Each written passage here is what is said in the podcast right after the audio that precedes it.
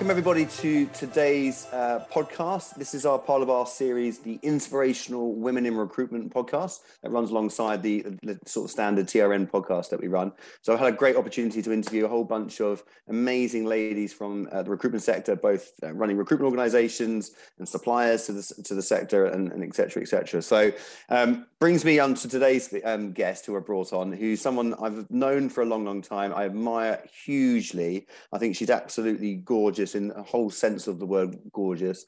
Um, and um, it's Katy Rees, who's the MD of Smile Education Recruitment, um, which has been voted one of the recruitment companies of the year by APSCO, I think back in 2017, I think it was. Um, Katy, I believe, has been in recruitment since 2005, so coming up to your 17 year anniversary soon. So there you go. Um, and also, Katy um, is the MD of Smile Leadership, which focuses on with schools and multi academy trusts on their senior senior hires as well. she's she's a great advocate, I think, for what we do in this sector. And I think particularly over the COVID period, I've, I've, I spent a lot of time with Katy over COVID and, and watching how you've managed a recruitment business that focuses on the education sector during a pandemic has been extraordinary to watch. So, um, Katy, real pleasure to have you on board and having you here today. And uh, thanks for joining us, first of all. Thank you very much, James. What a lovely intro. That's My first right. question was, "What's been your journey so far?" But I think you've summed that up quite well. I reckon, I reckon you did it much better than me. So, let, us talk through that. I mean, just, just give us the sort of the potted history of Katy and how you, I suppose, got into recruitment and how you ended up running your own business and, and taking it from where it is today. Yeah, yeah, yeah. Of course, yeah. So, 17 years like sounds kind of scary, doesn't it? I was actually thinking just before this, how many years is it? So, yeah, May 2005, I found my way into um, recruitment, as everyone kind of does, I guess, fell into this this role. Um, I started off as a um, on a temporary contract. Actually, they weren't sure if I was gonna if I was gonna make it. Um, so I started on a temporary contract as a resourcer, um, and I think it was a week temporary contract actually um, in the the IT sector. Um, and I, I, I progressed from there. I took I suppose one of the pivotal moments, really, and I know that's something we were going to talk about, James, but I think it's relevant in my journey, is in that role um, on day three. Um, I spent a couple of days ringing candidates, learning about how to get leads, how you screen candidates. Day three, they asked me to ring businesses. Um, so I sat next to a senior consultant. He showed me two calls. They said, We've we got your list. There's 888 companies in London we like you to ring them all and find out something useful from them. So I, started ringing, so I started ringing these 888 companies in London and find out something useful. And I did pick up the odd job, you know, which is is mind blowing. No idea how. Um, day four, I I sat there and I thought this is literally the worst thing that I've ever done. So I went out went out to the toilet, had a little cry, got the manager, said, you know, kind of thanks for the trial not for me this recruitment lark you know i'd like to i'd like to kind of finish here. Um, and he said no come on come on stay you know let, let's think about what you're good at let's think about um, what you what you know what you can bring. We can see that you've got some some talent. Um, and i was really grateful for that actually. I think he really thought about thought about me and he probably saw something in me that i, I didn't see in my myself. Um, and I moved on then into working with one of their senior managers, and I resourced for her for a couple of years. Um, and I feel quite passionately about candidate generation and the importance of resourcing within um, within recruitment because I think it's almost seen as sort of a, a, downgraded role, like a downstep from from being a consultant. But that was a real pivotal time for me, and I ran training for senior consultants within that business on resourcing and, and how I found those candidates. Um, and eventually she went on maternity leave and I, I, took over her accounts got more confident on winning business doing business development um, and moved into being um, the sales manager for their thames valley team. Right. So that was that took me the first sort of four years of my recruitment career um, permanent it recruitment. Absolutely loved it. I knew that i wanted to be um, a leader. I knew that i wanted to to to lead people um, I enjoyed, I've always enjoyed recruitment. I enjoyed working with clients, but it was never a particular ambition of mine to be sort of the, the real top, top biller. I wanted to lead and develop um, a team, and that was always kind of where my passions lie. So we went on then. Um, to 2008 and that's obviously when the the recession hit at the time. I'd never seen anything like it. You know i was still sort of only in my mid 20s um, this was my first kind of proper job. I've always stuck at things you know been a kind of loyal person apart from that day four wobble. Um, and i just kind of I, i'd never i'd never seen anything thing like it. The business went from you know we were the top performing team within the business. I blanked for three months as, as they say in a row I had a list of clients, not one of them was recruiting. Um, I was in meetings, you know, talking about sort of the future of, of the business, the future of people I cared about, about my colleagues. And I, I just went home every night and my mind was blown about what it was like. And my, my boss at the time, he had an education recruitment business as well. And he saw a real gap in the market to enter a, a different brand in. Um, you know, while IT recruitment was exceptionally challenging, I'm sure anyone who worked at that time will say the same thing. Education was was thriving, mm-hmm. um, and he he saw this opportunity, um, and he invited me to to be the team leader of that team of um, Smile Education. Um, so I was exceptionally excited by the opportunity, um, and and kind of ready to try something something different. Um, and do, do you yeah. think it's that easy to be able to shift from one market? And I know recruitment's recruitment, but to shift from one market into a completely different market, is, is that quite easy? Do you think? Isn't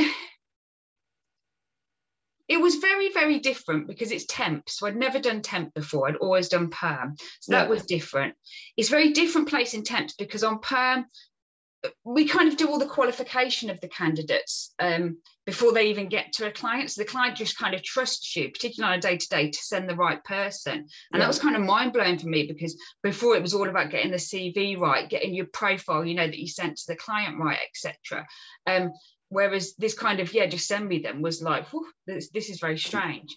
Um, it was also very different in terms of um, the business development side of things. So, you know, ringing an IT company in London who's getting hundreds of people ringing them every day and trying to get past the gatekeeper, you the response you get is not normally very, very pleasant or often not very pleasant. Schools are very different. So I kind of would would do sort of two hours business development or whatever in the morning and, and think I'd had such a wonderful time and it was all going so well because they were really nice.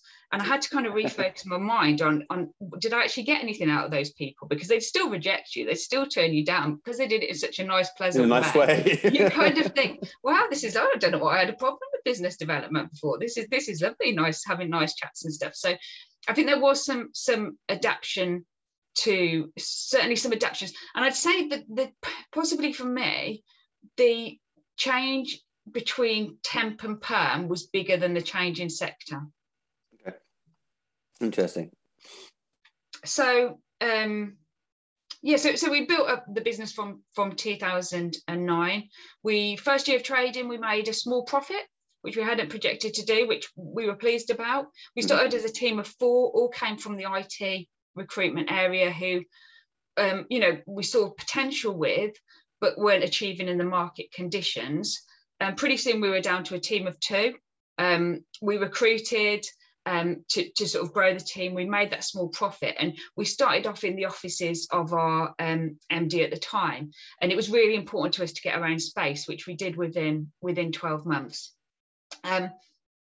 And then I guess the next sort of pivotal time for me was um, when we had the opportunity to do the management buyout of the business. Yeah. So in um, 2013, um, I had my my son, and I started to really reflect on um, how things were going for me at work. And you know I, I, was I was running the business. I had support from my director etc but I ran it. I was in a good position in terms of salary and bonus and everything else but I kind of felt a little bit vulnerable that this was this wasn't mine even though it always felt like mine. It always felt like like my baby.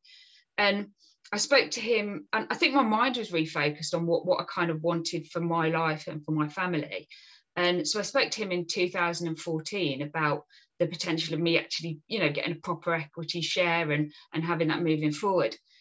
And it actually worked really nicely because I didn't I didn't know at the time, but he was intending to sell his other education recruitment business, right. um, which sort of left the door open for us to do this this management buyout. Um, which was obviously massively pivotal for for me and and for my career mm. because it actually meant that this really really was mine it always felt like my baby but but now it really it really was mine, and it was a real chance for me to have the key, to be the key driver on the strategy to not have to ask anybody else you know about what how I wanted to take it forward and, and what I what I believed in it to really put kind of my stamp on it. How big was the business at the MBO time when you did the MBO? Um, we were about um, 10 to 15 staff when we did okay. the MBO. Okay, and, and, the, and the actual process, the journey of doing the MBO, that bit in the middle, did you actually enjoy that or was it quite stressful to do that? Um, I think it, it was, I enjoyed it because I was excited about what the future was was going to hold, and it was mm. kind of like, oh my goodness, we're actually buying a business, you know. and I, I, remember I've got two business partners, and I remember Emma saying, you know, remember that day we bought a business, and it was just kind of, you know, um, it, it, it is stressful in terms of obviously you've got to get all the legals right, and you know, be confident on that. I guess from our point of view, because we knew each other, it was you know, a fairly amicable relationship. Yeah. So, um, which I, I guess is probably true in a lot of cases.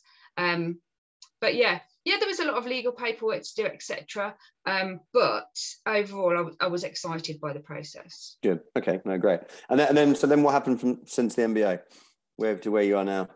So since the MBO, um, we knew in the first couple of years that we really wanted to heavily invest in staff and you know really to, to try and um, move forward and, and push the business forward. Um, we had some setbacks, so um, that first Christmas, um, we um, well the, the, the, summer just as we completed it, we'd lost um, a couple of top billers to, to the same competitor. We went on and lost a further one at the first Christmas, which was quite critical to us in, in the number of billers that we had at the time and and you know the, the financial um, burdens that we were carrying. Um, but I think on reflection, it really, really helped us kind of think through what our values were and who we wanted to be in the marketplace. Mm-hmm. Um, and I think that the opportunity of, of losing people to to a competitor who perhaps wasn't exactly the same as us and didn't have the same offering almost gave us a confidence to think like who are we who do we want to be in the market yeah and if i'm if i'm honest with you james i've never really felt 100% like i fit in in the recruitment marketplace and I think I felt that in the early days. I'm not um, particularly money motivated. I'm not really keen on having, um, you know, this is the this is the almost preconception that people get about recruitment. It doesn't interest me to have the biggest BMW in the car park. Like those kind of things don't interest me. And and um, I think that we could probably kind of learnt through that process of going through the, the MBO, of losing some people and understanding why they left, that we really needed to think about who we were in the marketplace and, yeah. and kind of be true to ourselves. And when we were true to ourselves, that's when we started to fly. Mm, interesting. Okay. And, and did you therefore start attracting more people who had the similar, I suppose, belief systems to you, the bit similar sort of you know that that, that belief that you know you don't need to go for the biggest BMW or car in the car park sort of stuff. It's like we're here to make a difference, or you know whatever that is. Yeah, yeah, I think so. And we started to really think about, um, you know, I think we attracted people who were really really keen on on teamwork who did want to make a difference within the schools. And you know we it's not saying that we don't like making money because obviously that's why we're all in business you know that, that that one of the key things isn't it?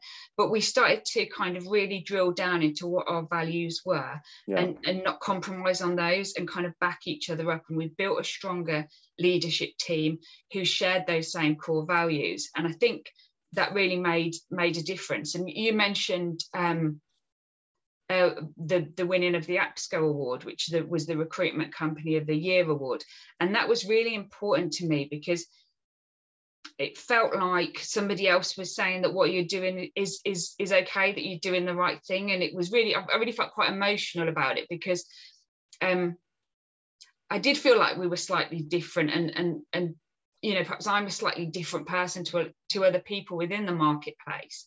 Um, and I felt like that was kind of validation. It's really interesting. I, I, do a lot of these podcasts, as you know, um, in all sorts, of, speaking to all sorts of different types of people, and often this comes out as basically we're slightly different, and we need, and we went for that. We got the validation that we needed, sort of stuff, whether it be you know, I was talking to someone who who's just gone through a huge MBO, a massive business, and that type of stuff, and you know that was their validation sort of piece, and I don't know, and winning awards is another validation. I, I, I can't help thinking this is a trait of every recruitment leader and entrepreneur. Mm-hmm. Is that you know we, we try and do our thing and, and create our business in our ways, but we sort of quite need that validation to say actually your way is okay. I think that's not a. I don't think that's solo to you. I don't think. I think that's that's pretty much everywhere. I think. Yeah, I think you've got to have these goals and aims, haven't you? And when we were small, you know, we were really, really conscious of celebrating every little win. And I think if I ever talk to someone who's at that kind of new startup phase, that is like the most important thing. You know, we used to have like a timesheet dance we did when we got our timesheets back because it meant, you know, that person was getting paid and we were going to get paid for that money. And nowadays, you know, there's just hundreds of timesheets flying around and, and they just get done. But it's so important to celebrate those successes and I think that kind of translates and, and those successes change, don't they? And those goals change. And I think for me, you know, setting those goals throughout um, our journey has been really important.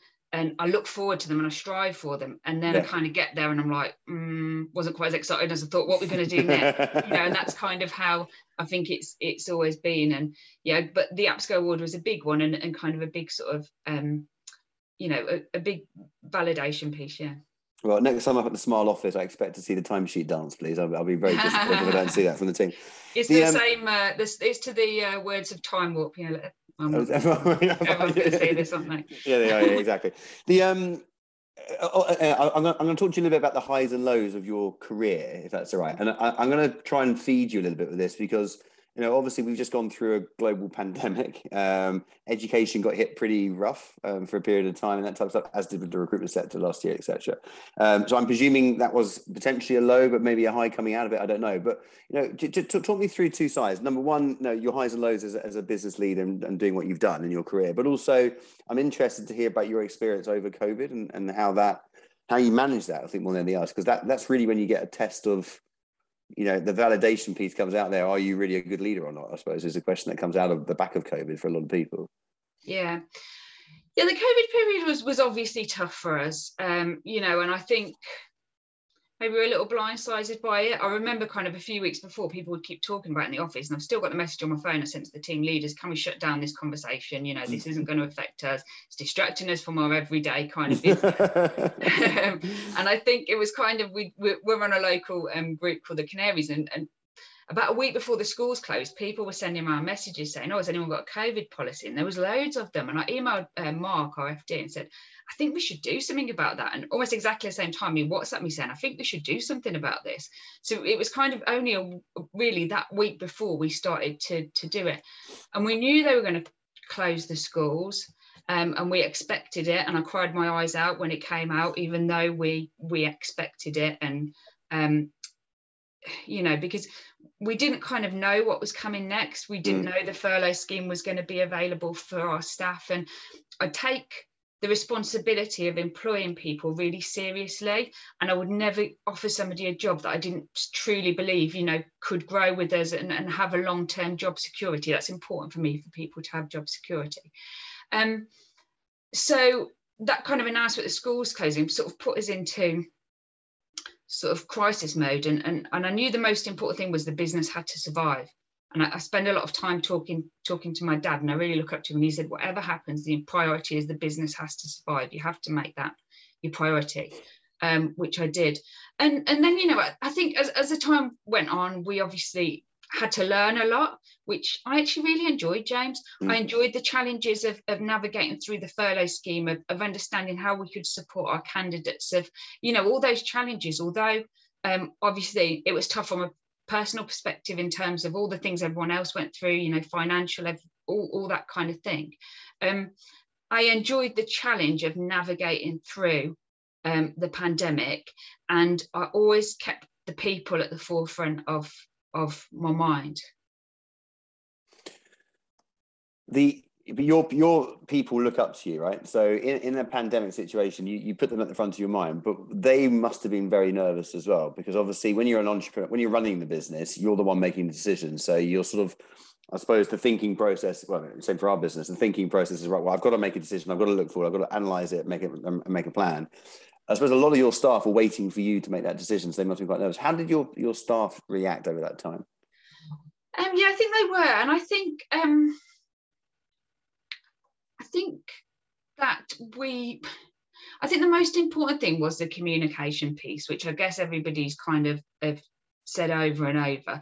But it was making sure people knew all the time exactly what was what was happening within the business. So um, I did like loads of video updates on, you know, I'd record them, even if I was just kind of walking out and about and saying, you know, it's great, get out, let's all see everyone getting out today.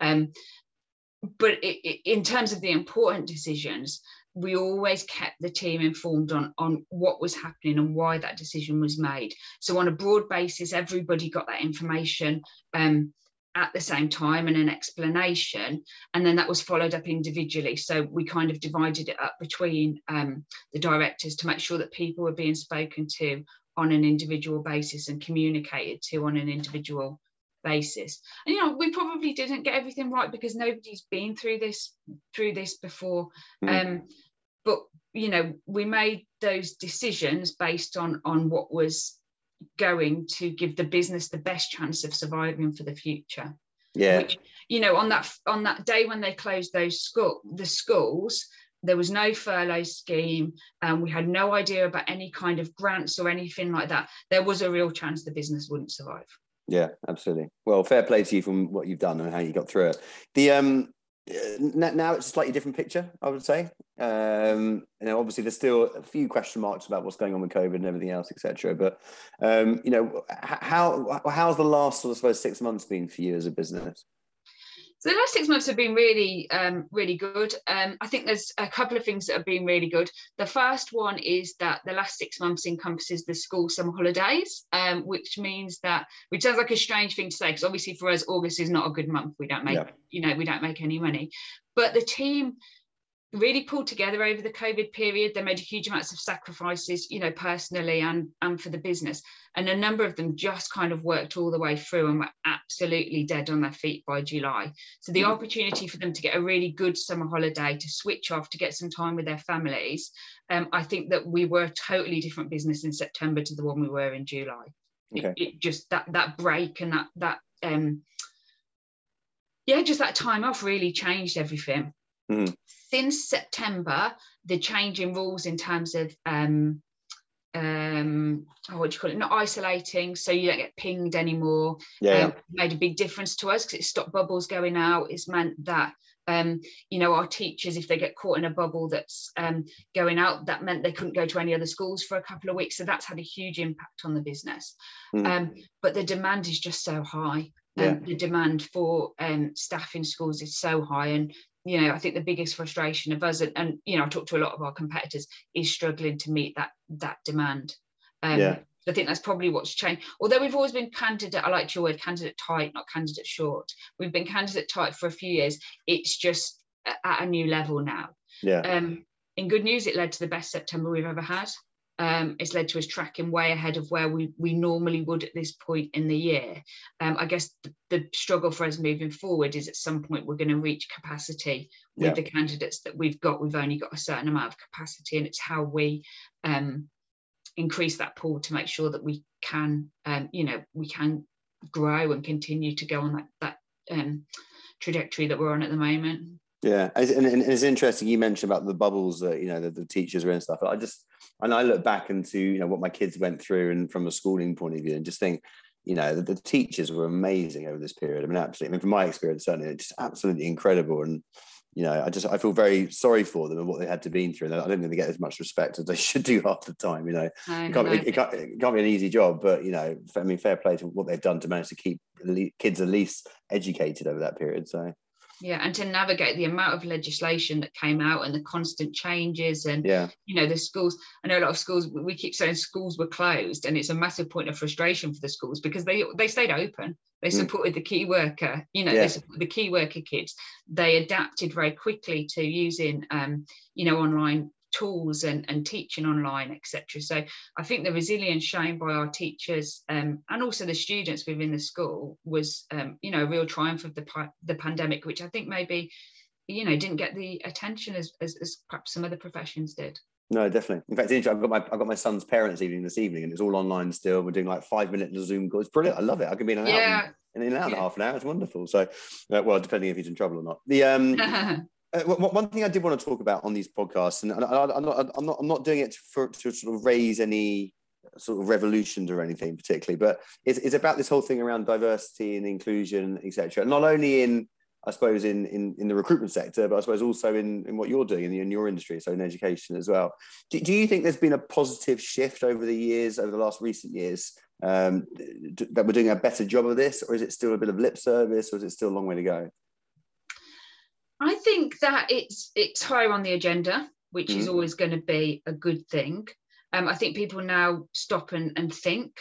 Um, I try and always think to myself that we're never doing enough and never to be complacent in thinking that we're doing enough mm. um, for um, you know for diversity and inclusion.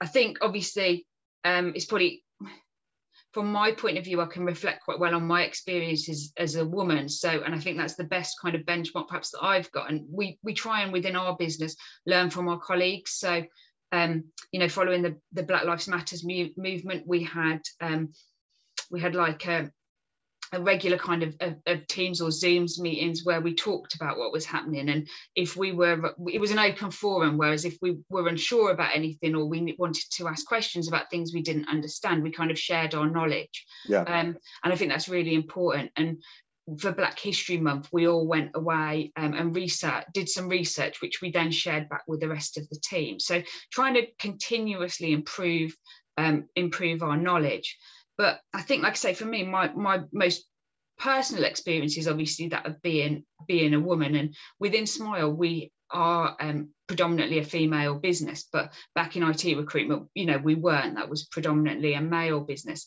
And I do still think there's a lot of work to be done to um,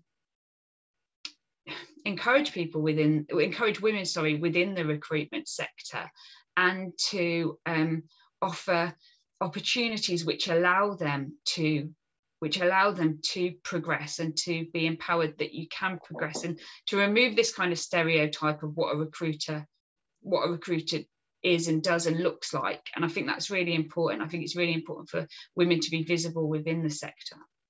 I think yeah, i think you're right. And i think you know that word we talked about before about the validation piece i think is quite interesting because you know maybe there's a piece around actually just giving more women who are recruiters and team leaders the validation that you can keep moving forward. It's okay to keep doing it. I don't know. I don't i don't know if there's a glass ceiling or not. I don't think there is. I don't believe there is. Um, i think there, there are opportunities for anybody to progress in the recruitment business but uh, maybe a big part of it is, is giving people the validation and confidence that you can. I don't know. Yeah. Uh, yeah. And within our client base as well i think it's um it's really important. I mean if we look at um primary schools, I think 85% of people that work within primary schools are women. So only 15% of men are men, yet 30% of head teachers within primary schools are male. So right. it just shows um, almost, you know, the progression that, that men go through within those schools compared to, mm. to women. And one project I'm working on at the moment is with a local university um, whose demographic is um, uh, predominantly female they attract a lot of um, a lot of Muslim women, and, and there are a lot of expectations around the sort of roles that they will go into when they finish university. Um, so I sit on one of their business advisory committees, and we talk about what businesses are looking for, what opportunities we can present, how we can show, you know, their demographic of students, what what opportunities kind of open their eyes to to what is available, and then give them the skills. So what skills do they need to have on their curriculum that enable them to feel empowered to be able to do these these roles? So that's yeah. a really really interesting um, project as well. Do, do, do you think there's the, the education in educational industry is becoming less attractive or more attractive for people to go into, male or female, whatever race or you know background? Interesting. I think that when the economy is good and there's lots of job opportunities around, I think people are less likely to move into sort of public sector roles. Mm. We see an increase in people doing so. You know, when it's it's harder um, economically. I think that there is a huge project. I know the DFE are doing a lot of work on sort of the retention piece of teachers, but I think yeah. there is a huge kind of um, there is a huge kind of piece to kind of really offer teachers and people working within schools and um, perhaps the the support that not articulating myself very well the support that, that people are getting within businesses you know that kind of well-being support the yeah. kind of uh, uh, just just opportunities. They do work so hard and i think that there is a real danger that that that the profession will get left behind and people will leave it because of the opportunities that aren't perhaps available to them yeah. um, there would be if they worked in, in the private sector. No okay. No, i agree. Okay the um I'm conscious of time, and I did say I'll try and keep this as close to 30 minutes as possible with all these these things. So, if we if we focus on tomorrow a little bit and looking forward, I'm going to ask this question in sort of twofold. Really, number one is what's the future for Smile? So, what's the plan from here? What's the big grand grand plan to take over the world? Um, or and get that and, and, get that BMW, the biggest BMW in the car. um, but but also, you know, if, if you were looking at just the world as is at the moment, the world of business and everything we've gone through, if, if you were to try and change and direct the future a little bit, what's one thing that you would really try and want to change? They're two quite big questions, but um, answer how you like that.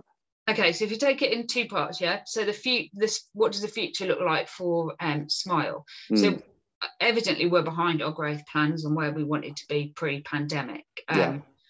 be, for, for obvious reasons. Um, from our point of view, those plans haven't changed. We still um, want to increase um, headcount. We want to increase our coverage of, of geographical locations. But I think our focus pre-pandemic it was very client based so it was very based on what we could offer our clients you know what products could we offer to them how could we innovate on those which is of course still important but i think over the next sort of um, 18 months, all our focus is on the candidate journey. All mm-hmm. our focus is on, um, you know, innovating on that, innovating on the candidate generation, doing lots of different things to help get new people into the education sector and obviously attract those that, that are in it. So that's our really key focus. Um, and I think in terms of um, one thing that I really wanted to, to, mention that has changed for me over um, the course of the pandemic is that I've had to really learn to um, focus on myself as well um, because it was so mentally um, challenging and mentally tough. And I really struggle with showing vulnerability. That's something that I really find very, very difficult. I think it's probably the way that that you know it is the way that we were brought up, the way that we were taught. I struggle to to show that vulnerability. Mm and for me the next sort of um, sort of 18 months to two years really includes a, a, continual focus on me and on my well-being. I've had to really think through what makes me feel good and what helps me to switch off and de-stress and um, really separate the fact that um, although smile has always been my baby it isn't me. So yeah. if something goes wrong in smile i don't need to feel personally kind of offended and upset. And i think that's a really important learning point as a leader is to have that real focus on yourself and to actually I, I, take coaching sessions now with Rhonda to really think about my quality of thinking. Um, and I really think about what what makes me feel good. And I think that really has a positive impact on the business. And that's something that I really want to keep working on over the next couple of years. I, well, I think you're absolutely well for every. I think you're absolutely spot on with that, and I think you know you know, a lot of the through the pandemic, a lot of the business leaders have just been they, they're the ones who had to make decisions and get on with it, and we've often focused on the stuff, which is absolutely right. But I think that we can't take one eye off the ball. That, if you're running a business, you're taking on a hell of a lot of pressure and challenges, and you know, I think we do need to be selfish a little bit about making sure that we are um, as performing at the level that we should be. Otherwise, you know, we can't make the boat go faster if you know the crew are there but we're steering in the wrong direction and stuff so i think it's i think it's a really important thing and it's a really important message and i think the fact that you're doing it i think is good and people listening to this who are recruitment business leaders are, are going to go well actually maybe it is okay if i can you know focus on myself just a little bit here because i think it's business critical absolutely business yeah. critical yeah. um last couple of quick throwaway questions i suppose if you were looking at a um a particular company at the moment that you that inspires you or that has inspired you? Have any particular businesses that you look at and go, oh, they're, they're doing things right or they've done stuff right in the past or mm. right now? Do you know I think is quite an exciting business is um, Tesla. Okay. So although we talked about cars and my lack of interest in in cars, um, I think the the innovation um, that they show, their commitment to um, you know to getting things right or not bothering mm-hmm. um, and the growth i think that's really interesting. And i think businesses who are um, innovating in terms of um, the environment and you know making making things better are really really interesting yeah interesting to watch Yeah, no, definitely. I, I think it's a fascinating business actually. And then um, a, a, business leader, you can't have Elon Musk though on that one. So a particular business leader.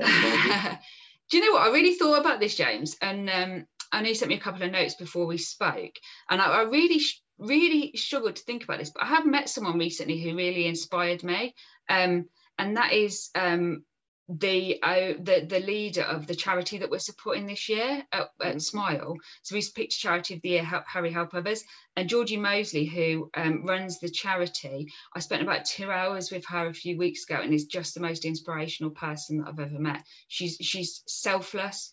Um, you know, she out of the worst tra- tragedy of losing, you know, losing a child, she's built something so positive, which has such a massive impact on so many people. Mm. Um, across Birmingham. And I know directly because, you know, they, they helped my friend and her family. And I just, it's humbling to meet somebody like that and, and to see the selfless dedication they put into helping others. And I think we can all learn a little bit from from someone like that. Totally agree. No, absolutely. And then, and I don't, I don't know if I've ever asked you this, but I don't know how much you read. I'm not saying that you don't read, but um, obviously working in the education read. sector, you can read. That's a good start. but obviously working in the education sector, I imagine you talk a lot about books and stuff. But um, you know, is, is, there a particular business book or a book that you've read or that you think that we all should be reading as a business leader, or what, what would that book be? So, firstly, James, I love to read, but I love to read for pleasure. So, I do struggle with picking up business books because reading for me is another sort of switch off kind of well-being yeah. thing. But there are two books that um, I read over the pandemic actually, which I thought um, have impacted on me. The first one is called Sumo, which mm-hmm. stands for Shut Up and Move On. Um, yeah. And I think about the techniques I learned in that book a lot. One is um, on a scale of one to 10, how much will this problem matter in a year time when 10 is death? So I think about that quite a lot when I'm trying to like categorize things in my own mind. And I saw that saw Paul McGee speak. Um, sorry, it was one of his colleagues speak at a school conference, and I'll never um, forget standing with like hundreds of um, school leaders and teachers singing Chumbawamba. so that that was just so but the book is brilliant the book is really good and it's really practical and it's stuff you can actually implement and makes a difference to you yeah. and the other one which isn't a business book but really stuck with me throughout the pandemic is the um the boy, the mole, the fox, and the horse. You know, the Charlie Mackesy one with the beautiful illustrations. Yeah. And when things were when I was finding things tough, every single night I got out that book and had a had a look through. And there's, you know, something like I can't see a way through.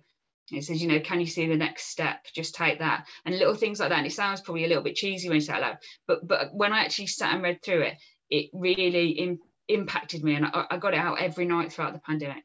Good for you. No, fantastic. Well, great. They're two great books. I, am behind, behind you on both of those. Listen, Katy, absolute as always, pleasure catching up with you. You know that. Um, I think you know we, we we called this series "Inspirational Women in Recruitment." You're a woman, you're in recruitment, and you're definitely inspirational without doubt. And I think you know I, I, you can't forget through this pandemic that you know recruitment got beaten up heavily last year, but some industries got really beaten up. And like you add in recruitment to education, it's like jeepers, what a storm that you went through. I've watched you go through it. I've seen how you've managed it and how you've handled it, and I think you've done an incredible job. Um, so I think you should be incredibly proud of what you did. And I think people listening to this, I hope they'll feel completely inspired by your journey and what they could potentially do as well. So um, as always, a real pleasure. Thanks so much for your time, Katy. I really appreciate it. And uh, look forward to seeing you for the timesheet dance up in um, Birmingham quite soon. Thanks, James. Thanks, Katy. Take care.